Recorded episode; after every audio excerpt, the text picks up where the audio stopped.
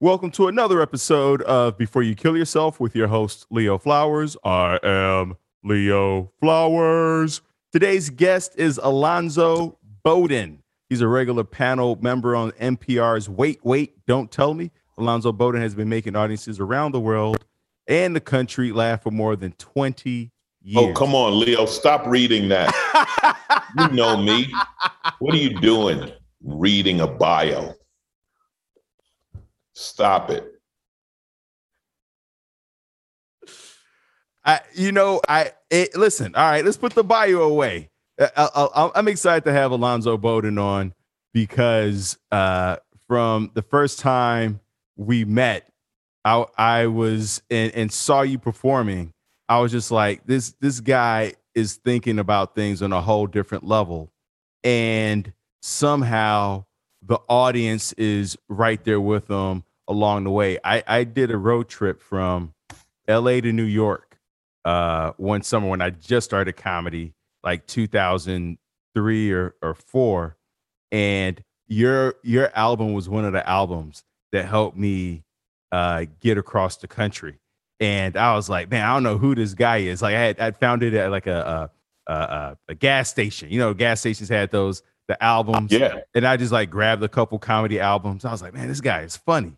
And then when I finally met you, it just as funny in person. So I'm excited to have you on the podcast, Alonzo Bodden. Well, thanks, man. Thanks. And I probably didn't see a dime from you buying my CD at a gas station. That was there was a whole thing with that. I don't know if you're aware of it. Um, they used to record comics at the improv and sell these cassette tapes. That's how long ago it was. They sold cassettes and none of the comics got paid. Um, Bud Friedman got in a big lawsuit with him, but by the time they settled the lawsuit, like each comic got like twenty bucks because you know it was so many comics over such a long period. Wow, that, that's that's painful to hear, and uh, and I'm but I'm so glad that now comics have a bit more control over the money they make, the and the, the image that they're they're putting out uh, I mean, it, there's always going to be people that, that could take advantage of whatever the system is, but um, you know, that yeah, that, that that sucks. And so, I you being on a podcast today is timely because I did a show last night with Matt Balaker, and I don't know if you know who that is, but he wrote a book about Greg Giraldo, who uh, is another comedian who I, I think you guys like started about the same time. And uh, for the listeners who don't know, Greg Giraldo, uh, he had a, a, law degree, very smart guy. I think he went to Brown University, uh, but struggled with addiction. And Alonzo, I know part of your backstory is, uh, you know, struggling with addiction and then, um, you know, working your way to through sobriety. And I, and I remember one time you and I had a conversation, and I asked you how many meetings do you go to, and you said I go to a meeting every single day. Going back to Greg Giraldo, did you know him and were you surprised by Well, are you um are you talking about the Matt from Portland? Um he's a comic. Is that who wrote the book? I don't he, know. Yeah, he's a he's a comedian. I don't know where he's from. He's tall. He's like six two, six three or something. Yeah, like I think curly hair. Uh, not curly hair. Maybe it's a different had, guy. Maybe he but had anyway, so getting back, so one one thing, let me clarify. I went to meetings every day when I was newly sober, which was 33 years ago. Um, I, I'm probably average about a meeting a week now, and I do it to probably more than anything to maintain perspective, to not forget, you know, what it was like.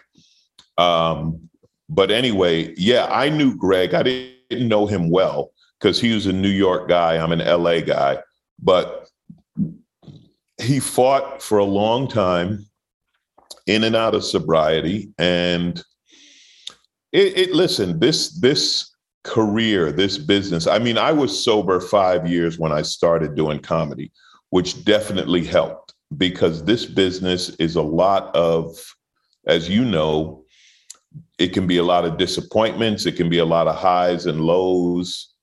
And there's no penalty for drug or alcohol use in this business. As long as you show up and you're funny and the system is making money off of you, they don't care. We've watched, you know, Greg was tragic. I mean, you just go down the list. Chris Farley, um, you know, Belushi, um, Hedberg, Mitch Hedberg, all these different, and then a bunch of comics we don't know. Recently, the, the three in Santa Monica who did some cocaine and it happened to be laced with fentanyl and they died, you know. Um, we don't have drug testing, right, in our business. And the truth is, nobody cares. You know, I happened to work with David Spade a couple of weeks after Farley died. And I said to him, I was like, man, I'm sorry about your friend. I know you guys were tight. And he said, they wouldn't let him stop. He said they wouldn't let him go to rehab. He was the movies were making so much money, they just kept shuffling him from movie to movie, and everyone knew he was dying. You know, which is tragic, but the machine doesn't give a shit about you. You know, so you got to hope that that something else does. Yeah, Greg Giraldo, brilliant talent.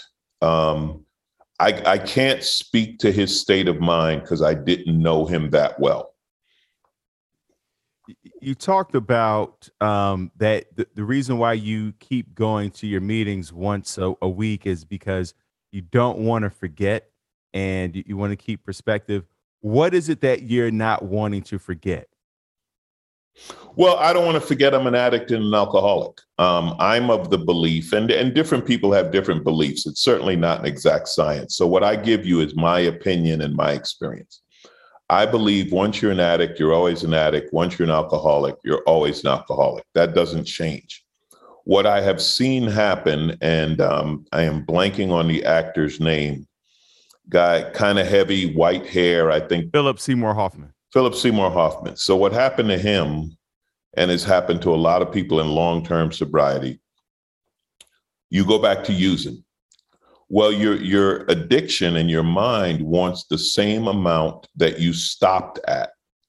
Your body can't take that anymore because your body doesn't have the resistance built in that it did when you were doing drugs every day. So it is very, unfortunately, very common for people with long-term sobriety to go back to drinking and using and die quickly, OD or whatever, because your body can't take that anymore. You know, I'm I'm 59. I'm not 26. You know, um, I don't consume on a daily basis. I need to remember that that at the end of the day, I'm an addict. I'm an alcoholic. I need to remember that I've never had a beer because it was hot outside. Okay, I didn't drink wine because it went well with my French plate at dinner.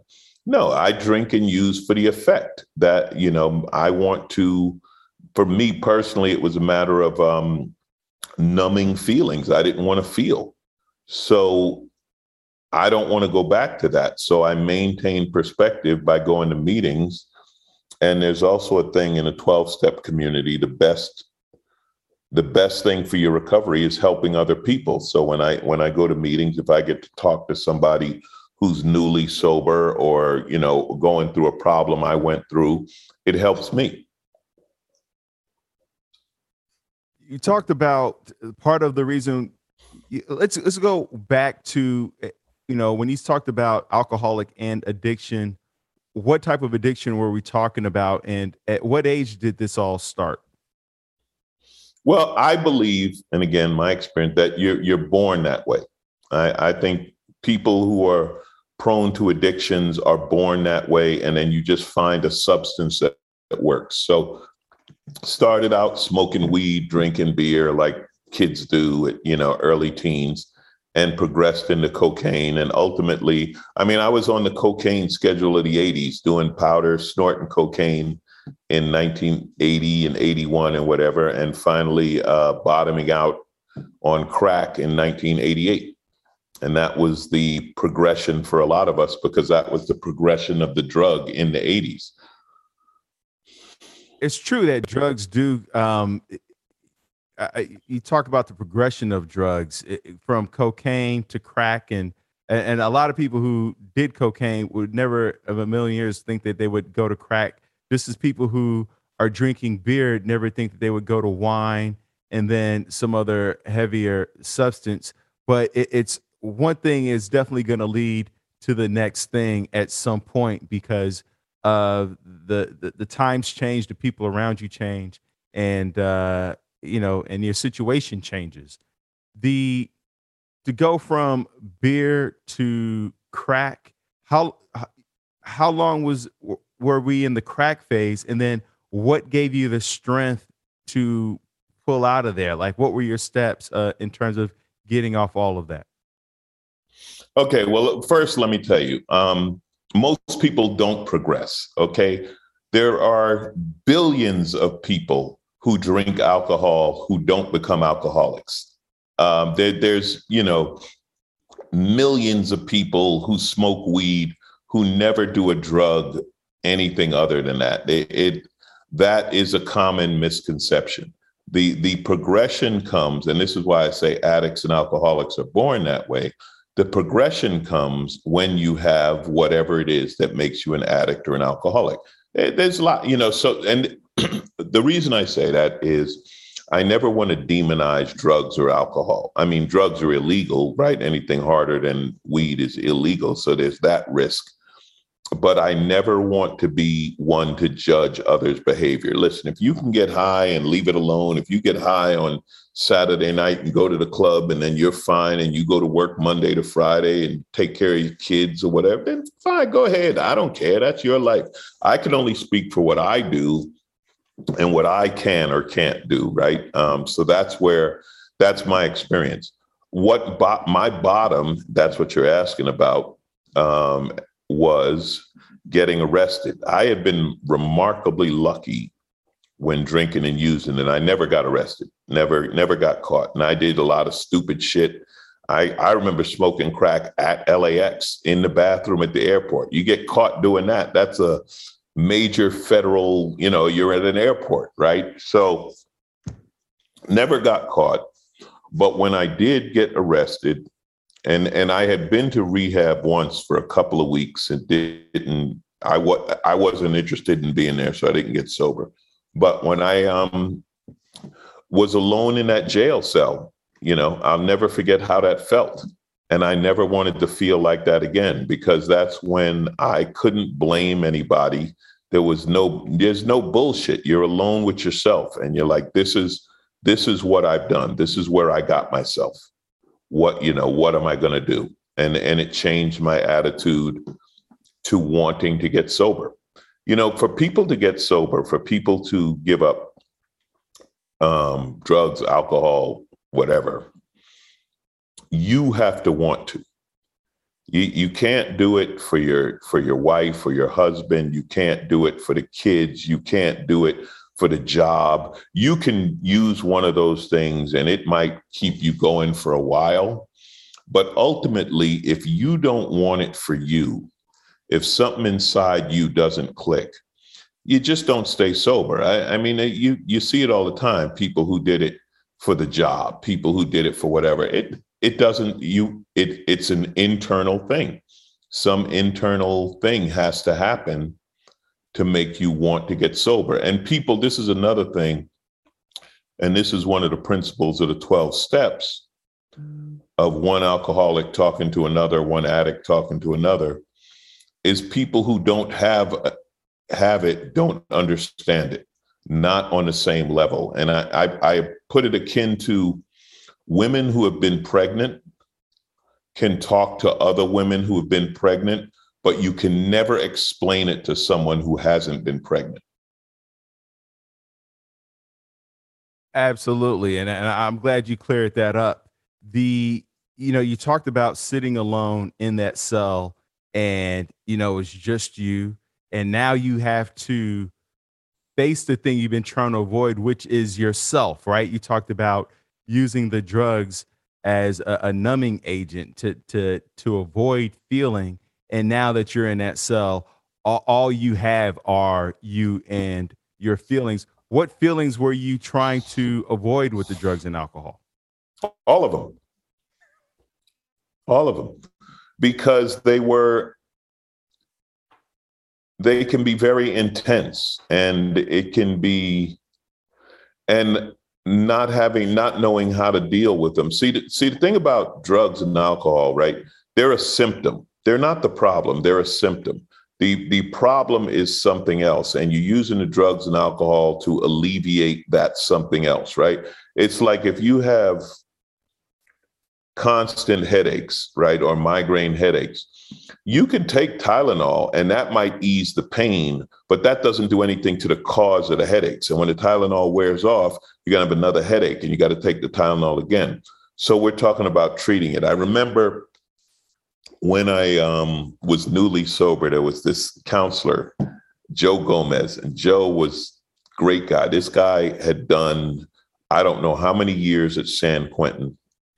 He was an old, one-eyed Mexican criminal, um, and had become this great drug and alcohol counselor because you knew he had been through whatever. And Joe used to say, "Listen, you drink because you're an alcoholic, you take drugs because you're a drug addict, and you fuck up because you're a fuck up. The first two are pretty easy to fix. That third one, that's going to take a while. And that's what it is, man. It it's some there are a lot of issues and different people have different issues, you know. Uh, mine, a lot of it has to do with my internal image of self. I don't see myself as other people see me. I see myself smaller and less than, um, dealing with depression, dealing with things like that. Um, being an overachiever to avoid reality. Uh, think that so there's a lot of issues and a lot of feelings that I didn't want to feel or deal with. Yeah, you know, in talking to Matt Balaker yesterday about Greg Giraldo, he said that Greg struggled with imposter syndrome. Did you eh, uh, struggle with that at all? Like feeling like you're going to be found out not to be as funny, or was it more along the lines of feelings of inadequacy and uh, being less than? Both. But the imposter syndrome is the best way I heard it described is I'm not as good as I want you to think I am, and I'm not as bad as I think I am. Okay. Um, Can you say that one more time? I'm not as good as I want you to think I am, and I'm not as bad as I think I am you know the the thing about comedy right when people come to us and they're like man it's amazing what you do and you make people feel better and all and I know all that's true. We comics know all that's true, but there's a lot of times when that's not enough. For me, it's always about crafting something and trying to find the next level of funny. And I appreciate those other things, but they're not going to keep me going. You know, um, there was a telling moment, I think, with Greg Giraldo. He was doing one of those roasts, right? And I don't know who it was. And if you watch those roasts, Greg Giraldo every time was one of the greatest comics on there. Uh, comics much more famous, much whatever, higher up the food chain, more money, whatever. Greg killed. And Jimmy Kimmel was the host. And he said, after Greg, he said, once again, Greg Giraldo kills and nothing will happen. And it's true. And, and it's like for whatever reason, right? Greg Giraldo, it didn't take. And you're you're sitting on the dais with people who are doing movies and TV shows and have millions of dollars. And Greg's doing okay. You know, there was another great comic who killed himself, Richard Jeni. Uh, Richard Jeni killed himself, and and I, you know, and I understand it. I get it. Richard Jeni was as funny as anyone in the biz. And Rich had a couple of shots. He had a sitcom that only lasted half a season. He was in one big movie and nothing came of it. And he, you know, he he just you you give up because your heart and soul, everything about you is in this comedy thing. And I know it's not supposed to be, and you have value beyond being a comic and stuff, but that's not what's going on in your head or in your heart comic is who we are. It's not a job. I don't go to work, come home, and hang up my tool belt. You know, I used to do that. I used to work in the regular world. Comedy isn't like that. It's part of you. Any artistic creation is part of you. And that's not to make it better than people who work in an office or on an assembly line or you know, or a plumber or or whatever. It's all your work, and I and I respect all of it. But when you have an artistic creative bent, you tend to feel and you're more connected to your work, you know, and and therefore you can be more dissatisfied, more satisfied. And and so the imposter syndrome of I don't deserve this, there are some things I get that are comically good, comically good. And I'm like, I can't believe I'm doing. Leo, I've met the Prime Minister of Canada. You know, I met Justin Trudeau. What the fuck am I doing talking to Justin Trudeau? I know multiple Grammy award winning musicians. Um, you know, when you're when I'm hanging out with George Duke and Marcus Miller, I'm like, what the fuck am I doing here? What am I doing here? That's the imposter syndrome. And others would look back and say, You're a comic, you're great, you belong there. Well, not in my head, but I've learned to not act on that. And that's where recovery comes in. You learn to not act on those thoughts or those feelings. When you you talked about um, you know, you're sitting along uh you're in the jail cell and and that's the moment where you go, I know I want to get sober for me. Do you immediately jump into a 12 step program or was there what was the next step? You get out of jail well, I did. then what? I did because I like I said, I had been exposed to recovery. The first time I heard about 12 step program, I had never heard of them. I had no idea they existed. I didn't know anything about them. And remember, this was in the 80s. They weren't as popular or publicized as they are now rehab wasn't talked about as much as it is now. I always joke that I went to rehab before it was a thing. If I'd have gone to rehab after Last Comic Standing, it would have been a brilliant career move. I'd be much more famous right now, you know. Um, but I went to a recovery program because I knew about it and I knew that that would be the solution. And I think also the reason it worked again because I wanted it to. So things, certain things fell into place, and I met people who I understood and they understood me, etc. Uh, you know, a lot of um, I'm in a 12 step program myself, not for alcohol, but for sugar. And a lot of the members um, will share that, you know, how they've been in and out of the program was that your experience, or once you were in, you were in and never looked back? I came in. I lasted for two weeks. I went back out. Then, then after a month or two, when I got arrested, I came back in, and I've been sober ever since. Wow. That and so along with that 12 stuff, was there anything else outside of that that you did to aid in your your recovery? What did you like, you know, get rid of friends, add friends, change your address? Like, or was no, it just the 12 um, steps? Other than the fact your life changes naturally. So if if I'm not getting high anymore, then I'm not hanging out with people who get high. Um, or, you know, so but it's not it just happens because you're not doing it. You you you meet new friends, you start doing new things. So you leave some things in your in your old life behind, but that's just a a natural progression. Um, for some people, it is a conscious thing. For some people, they're like, I can't see this person anymore. I can't go to this place anymore because it's a trigger or whatever. I know comics, right, who've gotten sober and they can't work for a while because they can't be around the alcohol or whatever because it's too it becomes too consuming as a temptation. Now there comes a time when you're fine with it, you know. But initially, probably not a good idea to work in a place. If you're an alcoholic, probably not a good idea to work in a place that serves alcohol every night.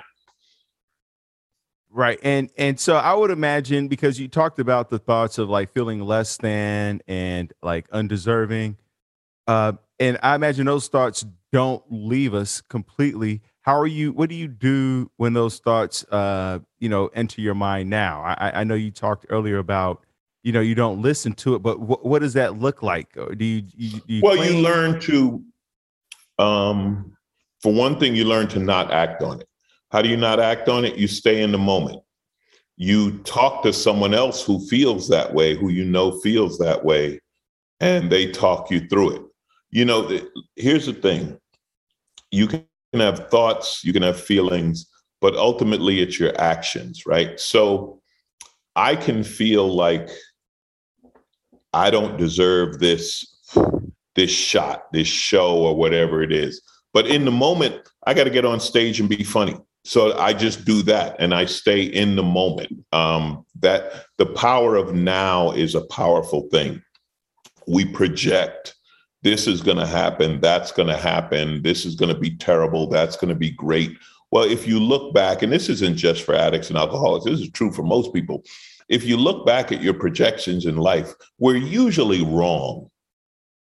you know, we're usually wrong. So you you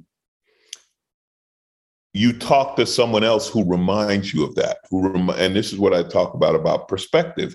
Someone else helps you understand that yeah well your mind might say that but you've been wrong every time up until now. You know, you know what makes you think you're going to get it? This time like what do they say? Insanity doing the same thing and expecting a different result right? So even though your mind says this your action changes. You do a different action and then you get a different result. So these are the kind of things. There's times when i could be on stage and and well i'll tell you this. When i'm on stage i'm in the moment. And there's nothing that's my perfect that's why i love it on stage. That's why i'm so happy there. Um, i had a therapist tell me she said she happened to see me at this i didn't even know she was going to be there it was this fundraising thing i did and she was there and she said if i can get you to be that guy who you are on stage all the time you would be fine And so, is your therapist? Is that someone you're you're still uh, seeing now? And and who was the guy on stage? Like, how, how did she break that down? I know you talked about you're very present on stage, but when I think about who I am on stage and, and who most performers are on stage, like we're like a heightened version of ourselves, and that would seem exhausting to walk walk around as a heightened version uh, of ourselves. Or is she alluding to something else? She's alluding to something else. Yeah, we're a heightened version of some part of our personality on stage. But as a comic, when I'm on stage, and, and a lot of musicians do this too, particularly jazz musicians, and maybe that's why comics, comedy and jazz go together so well. Totally in the moment. Totally in the moment. I'm not thinking about anything when I'm on stage. One of the best pieces of advice I got when I started out, Tommy Davidson told me, he said, never think on stage. So never think on stage, just be there. Um, music, jazz musicians will tell you when they're in their improvisation, or if you've ever seen two musicians playing together and it seems almost like they're having a conversation, right? Because they're totally in the moment. They're totally connected to what they're playing and what that other guy is playing. As a comic, at, at my best, I'm totally in the moment. I'm not thinking about anything else. I'm just being funny. I, I call it the gift. People like, where does it come? I don't know where it comes from. I'm just inherently, I've given this gift. And when I'm in the moment and talking, I can be funny. And that's the, why I'm great at verbal improv because I love it. I'm not thinking, I'm just saying whatever comes into my head. There's no judgment of it. There's no, filter that says, oh, this is right or this is wrong or whatever. You just, you're totally in the moment. So that's what she was talking about. Um, it's very seldom we live in the moment. You know, this year I got a dog. That's my big thing in 2020. He's laying right here next to me sleeping. If you want to learn what it's like to live in the moment, get an animal. Animals, you know, when I was getting him, I was I had to go pick him up um, from a breeder out of town and bring him home. And I was really, I was nervous, you know, I was worried. I didn't know, I'd never had a dog like this before, anything like that. And I said, you know, I was talking to a friend and I said, I'm worried and I'm nervous. She said, he's not worried at all. And it was like, that's right. He ain't worried a bit, you know, he's a puppy. And tomorrow I pick him up and and our life starts. So living in the moment is something I do on stage, and living in the moment is something very hard to do. You talked about doing yoga today, right? That's one of the things with yoga. If if you achieve that you know, heightened state or whatever. You're in the moment, right? You're not thinking about, I got to get to FedEx before three o'clock, or I got to go to, you know, to the bank today, or I got to work. You're just, you're right there. So that, that's what she was talking about on stage.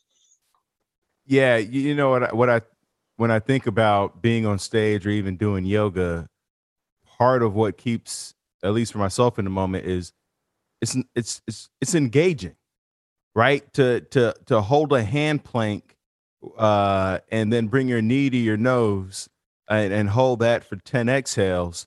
You have no other option but to be present because you're you're running out of breath. The arms are shaking, and you know it's the same thing when you're on stage. The stakes are high. Like everything is riding on you, and I and it, it just it what it ultimately brings to mind are relationships in terms of uh, being in a moment because a lot of times we're in a relationship and we have these things that we think about that we want to say, but we don't say it.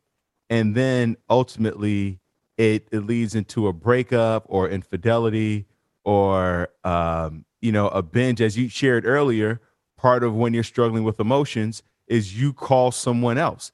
So if we don't share it, if we don't express it, then it it it starts to eat us up and become self-defeating and then destroying the relationship with you and your significant other or you and the audience um, if we're not in the moment and sharing what's on our mind. So th- there's so many parallels here of the importance of being in a moment saying what's coming to your mind. And i think a lot of us are afraid because you know we have some crazy thoughts and we're like are you sure? Because i was just thinking about you know, X, Y, and Z. And I'm sure nobody wants to hear that.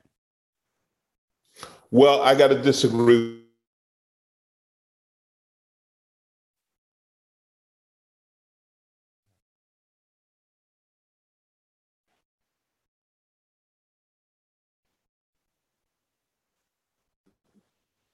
All, All right, right good. Yep.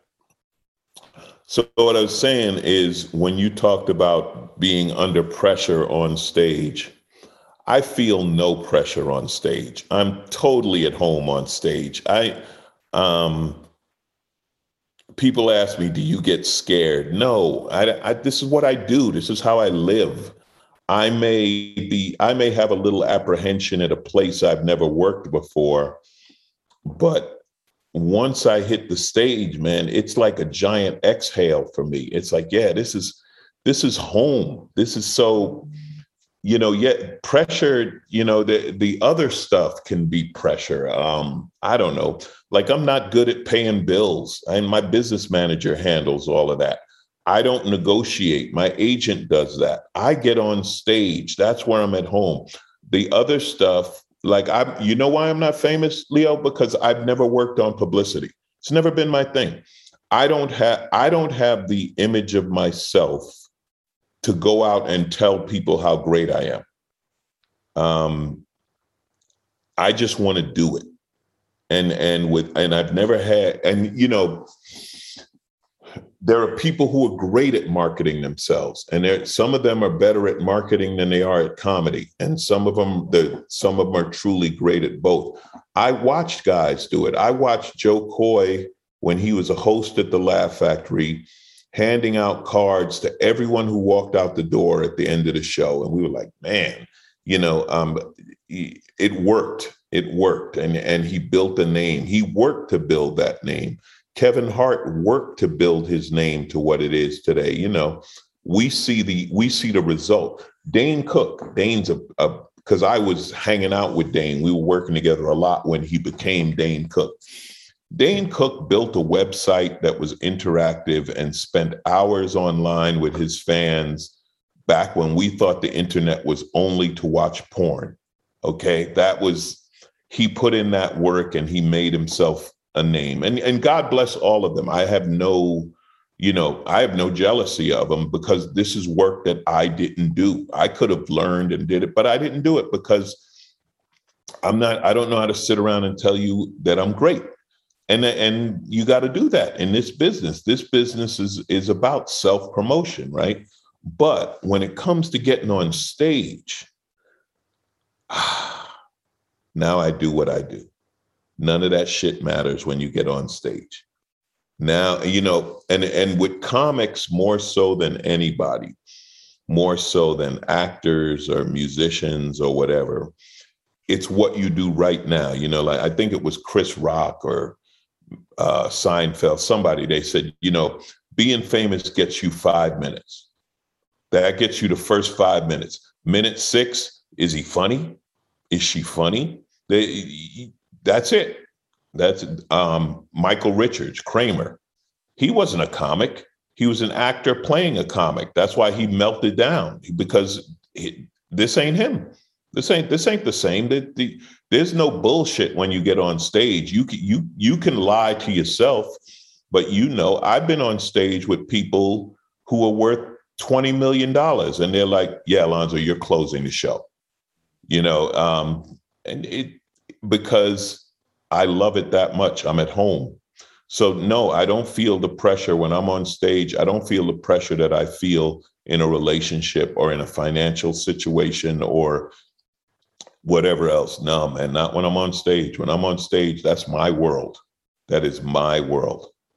I love it. And you know, I've been on a road. I have been blessed to be on a road with you a few times. And you know, I know that you you work out. It seems like you work out every single day. Is that part of your um your grounding process or you know, part of taking care of your physicality? Or, or have you always been somebody who worked out? I've always worked out, and for a long time, you talk about feeling less than.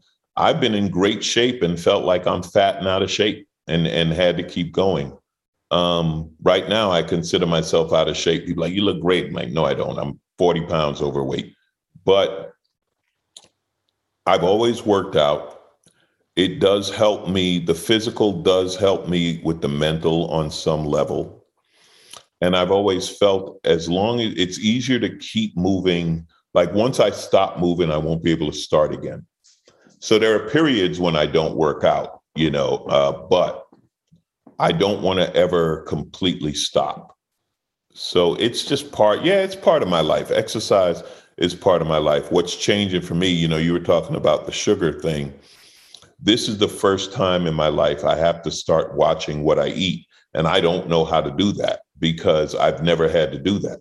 Because, you know, I'm playing ball, working out, this or that, and I would just eat whatever I wanted. And the comic lifestyle is not a healthy lifestyle at all.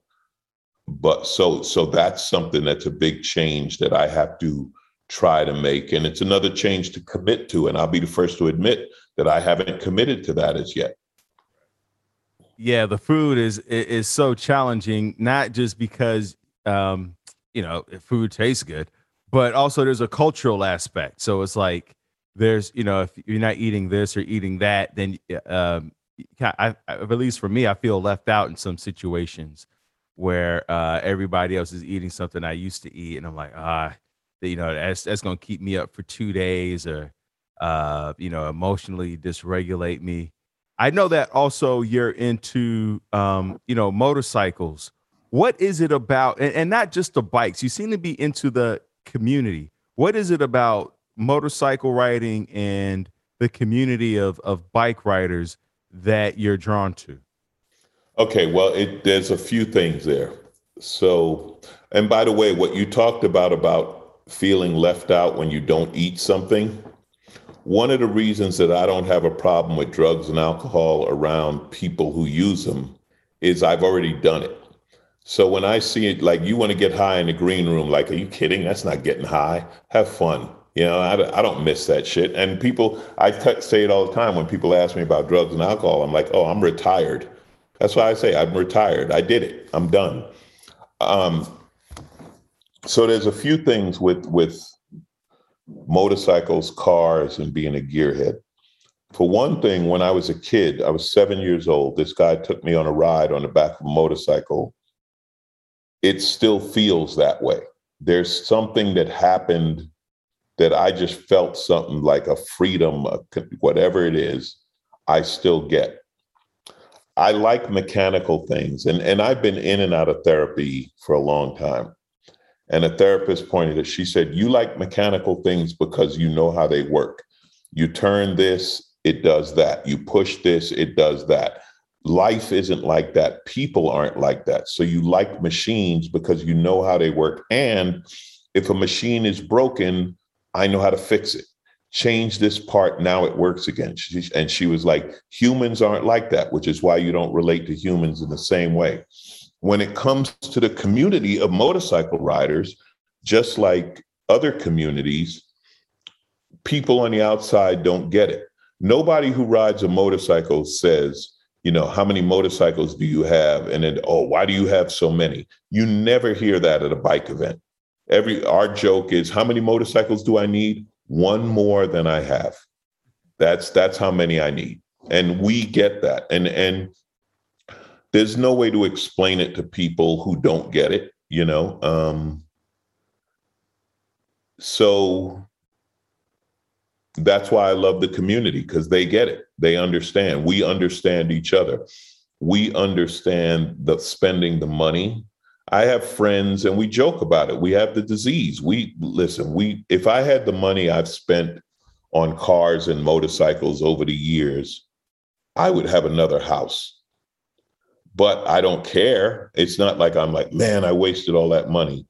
There's maybe one or two I regret out of 30 cars and I don't know how many motorcycles I've owned in my life. You know, I, as a friend, he was just joking with me the other day. He said, Man, you're the only guy I know who bought a bike and traded it in two days later because you didn't like it. And I was like, Yep, wasn't fun. Get rid of it. I don't think about, oh man, you're gonna lose this much money on the trip. Well, so what? You know, so ultimate and and again, I'm in a different position, right? I'm not supporting a family, so I have a lot of freedom when it comes to that. You know, when people talk about Jay Leno's collection, and I've been to Jay's garage a number of times, it's like, yeah, Jay has what any gearhead would have if we had his money. Right? That, you know, Jay's got the money. So you, you know, it's um, it's a passion and it's understood by other people in the passion and people who aren't in it. You can't logically explain why this car costs that much money the why this bike costs that much money. There's no logic to it, but if you, you know, what they say, I think they said, you know, what is jazz? What they say, if I have to explain it, you wouldn't understand. Yeah, the first time I heard Miles Davis kind of blue or Coltrane sentimental moods, I, you can't explain why why it makes you feel the way you do. You just it's a feeling. It's a it's a thing, and and, and sometimes words get in the way you know so i, I completely understand that um you, you talked about feeling free on the bike and earlier you know you talked about how uh there were emotions of less than in your childhood did you feel free in your childhood or were those kind of thoughts about you know not being enough did that come from uh what other people were saying to you your parents friends uh, family members from your childhood? I don't remember a lot of my childhood. My brother and I have talked about this. He seems to remember more about us growing up than I do. The only place I can say it comes from as far as growing up is we weren't rewarded for success, it was expected. So you you know when you got an A, it wasn't this big deal. It was like, well, you're supposed to get an A. And then I was I was the last kid, right? I joked that I wasn't the youngest. I was just the last kid. But through elementary and junior high school, I followed my brother and sister who got great grades. So I was expected to great, get great grades. Now, what I didn't find out until after high school, and we talked about it as something, my grades were actually better than theirs. Um, I didn't know that. We never talked about it. I just knew it was expected. It was expected. So, uh, so in some ways, I guess I didn't build that self esteem. And that's why I said it was always about overachieving. The thing was, my, my guiding principle was always tell me what you need me to do so I can do it and you will leave me alone. Because ultimately, I wanted you to leave me alone. Uh, uh, it, Kobe Bryant comes to mind with that, where he would just nod his head in meetings as Phil Jackson would, would talk, and then he'd be like, "All right, I'm gonna go do, do what I'm gonna do." Um, Alonzo, is there is there anything that we haven't talked about in terms of what's aided your recovery uh, from addiction? that you'd like to share for the listeners? You talked about having a dog, exercising, having a community, attending the meetings. Um, you know, uh, you have a therapist. Well, this is the, I would say the biggest thing in recovery is finding out you're not the only one. That's the biggest thing. You're not the only one.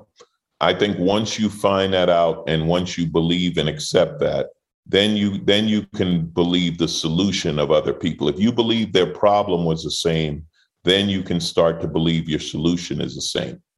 Um, the other things, you know, physical exercise, is that's all part of it. You'll figure all of that out if you get into recovery. You'll figure out what you need. You know, recovery is very individual.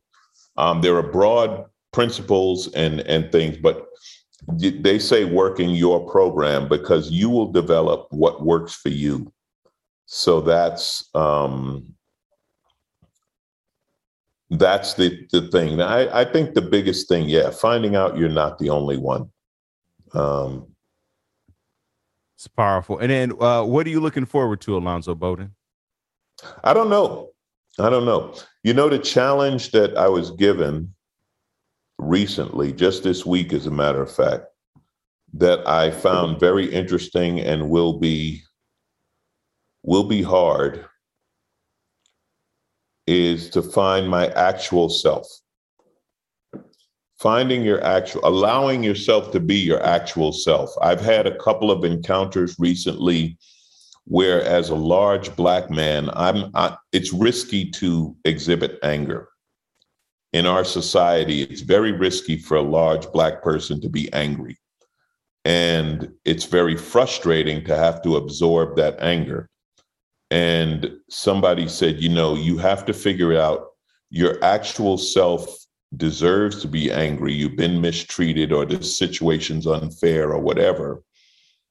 And you have to figure out a way to do that because that's your actual self. So I don't know if looking forward to is the right way to put it, but it's a new thing that it's it's an idea and a concept I didn't wasn't aware of that now that I'm aware of, I have to think about and I have to try to honor my actual self.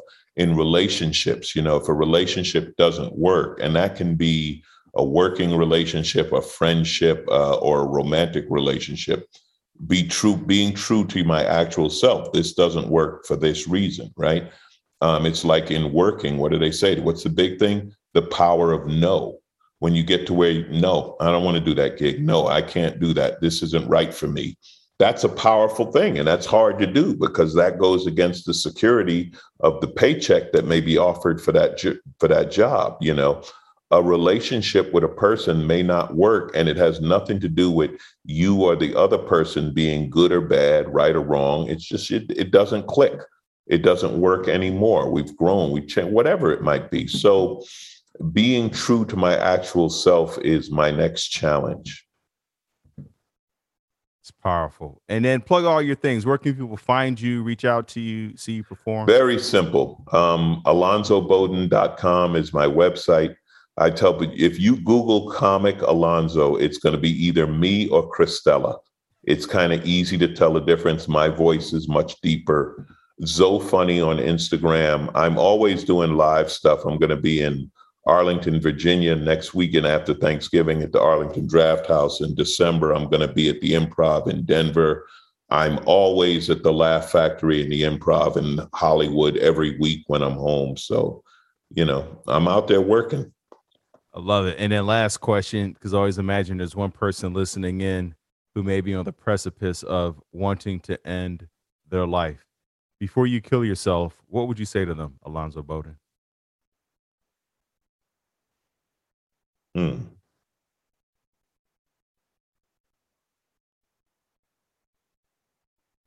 That's a tough one um, because it's about not believing what's in your head and in reality. It's about a day at a time. I get you know for example in recovery the reason we say a day at a time is because 33 years ago if you told me i can't drink or use a drug for 33 years that would be absolutely impossible but if you tell me, well, you can't get high today, it's like, okay, maybe I can just not get high today.